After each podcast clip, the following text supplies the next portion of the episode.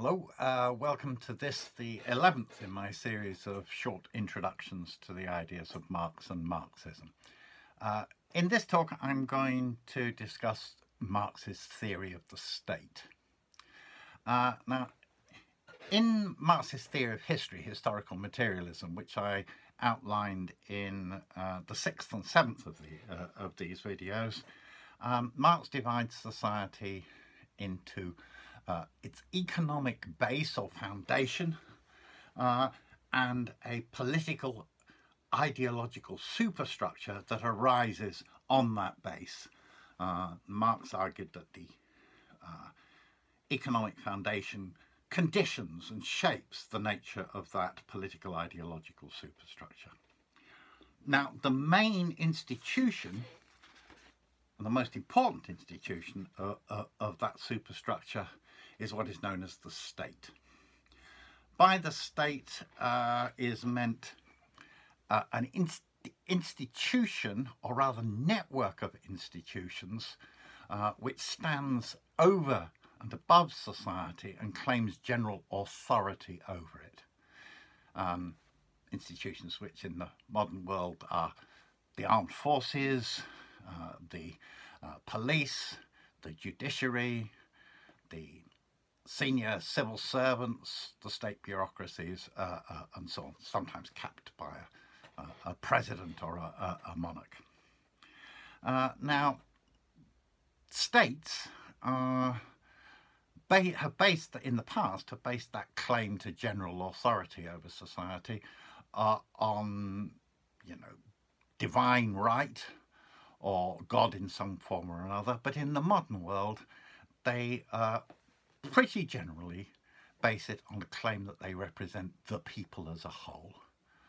States have been based on cities, uh, uh, on empires, on dynasties and so on, but again in the modern world they're invariably nation states. And what they say is that the state embodies the interests uh, of the nation or, and all its citizens, that it is um, neutral or independent of uh, politics and um, class interests or other sectional interests. It represents the interests of the people, the nation as a whole. Now, the starting point of Marx's theory of the state is a rejection uh, of this claim. Uh, its starting point is that far from representing the people as a whole, the state and its institutions actually represent the interests of the dominant economic class in society and they exist to defend the interests of that exist to defend the interests of that class and to defend the system uh, on which uh, that class uh, depends.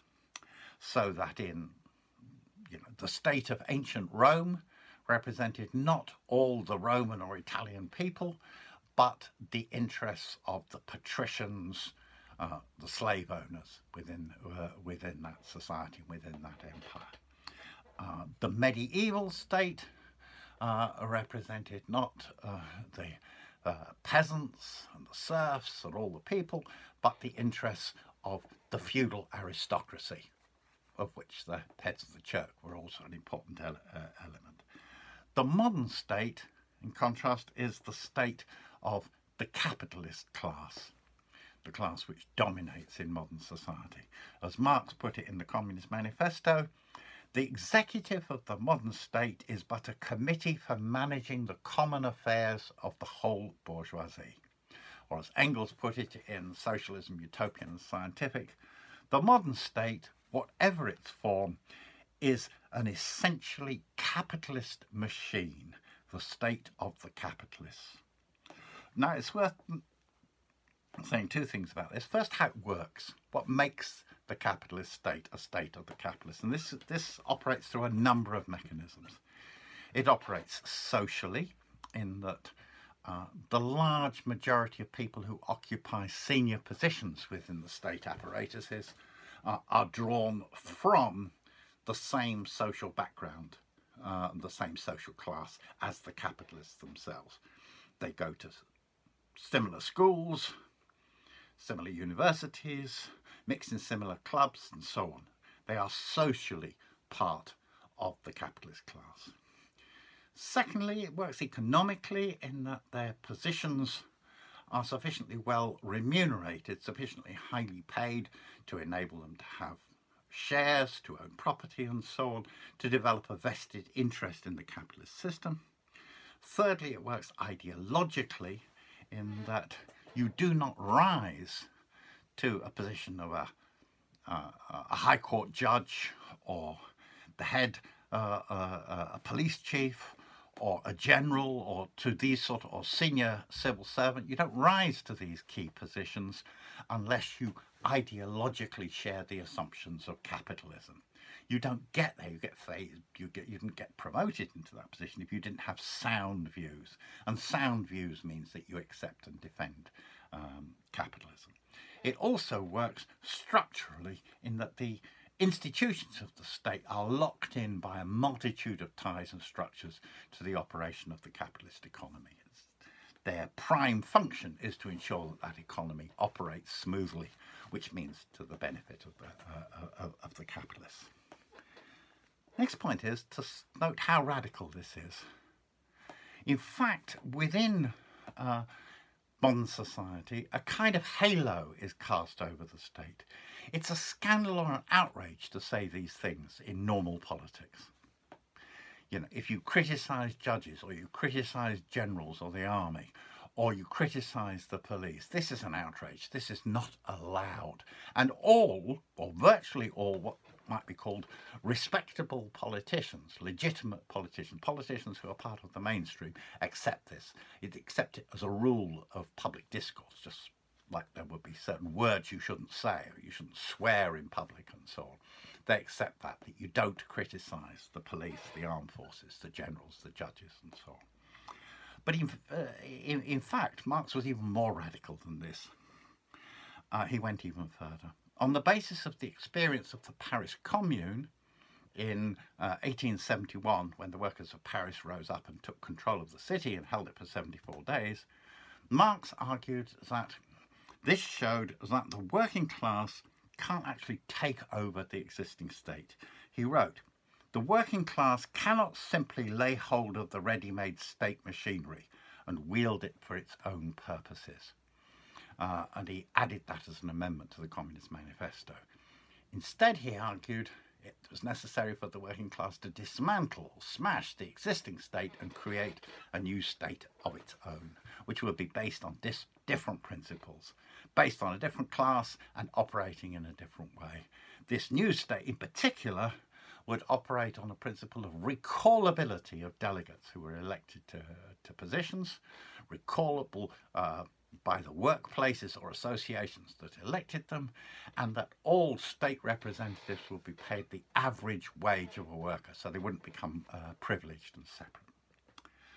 Um, again, look how radical this is. This is actually a criticism of the overwhelmingly dominant strategy pursued by so-called socialist and social democratic parties, Labour parties and so on, uh, uh, internationally, even up to and including someone like Jeremy Corbyn and Corbyn's Labour Party. Their strategy was always that you would, through elections, take over the existing state machine and be able to get it to operate um, as you choose, to use it to implement socialist policies and so on. Marx says that's not realistic, that's not going to happen. I think when you look at the actual institutions of the, uh, of the modern state, concretely, when you examine the American police, the Metropolitan Police, the Gardaí in Ireland, you look at the actual judges, the secret um, services that make up the deep state, you know, the MI5s, MI6s, special branches, uh, and so on. When you look at these institutions, you can see that they couldn't be taken over and made to work in working in the interests uh, uh of the working class. Uh, they would need to be precisely, as Marx said, dismantled, defeated. It's worth saying that this aspect of Marxist thought was lost for a long period of time. It was glossed over precisely by the kind of social democrats I was talking about. Uh, and it was to the credit of Lenin in his great book, The State and Revolution, that this whole Marxist theory of the state was uh, reconstructed and brought to, to the fore. Um, final points I want to make are that um, the alternative proposed by Marx and by Lenin uh, for a worker state or the dictatorship of the proletariat, as they called it, uh, was to be uh, actually far more democratic than the existing state. Far involve far more con democratic control of state representatives by the mass of working class people, far more involvement of working class people in it. Uh, and beyond that, it was also considered by them to be just a transitional arrangement.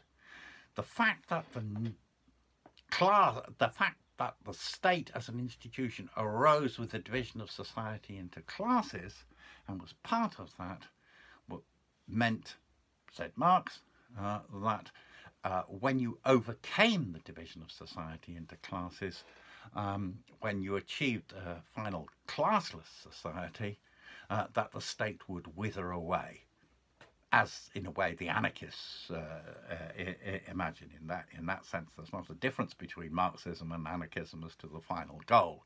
The difference is that uh, uh, Marx argued that you couldn't move directly to that. You first had to abolish classes, class division. There had to be a transitional period before the state could wither away. So, in conclusion, Marxist theory of the state is extremely radical, extremely militant, extremely revolutionary, but also thoroughly democratic uh, and liberatory. Thank you.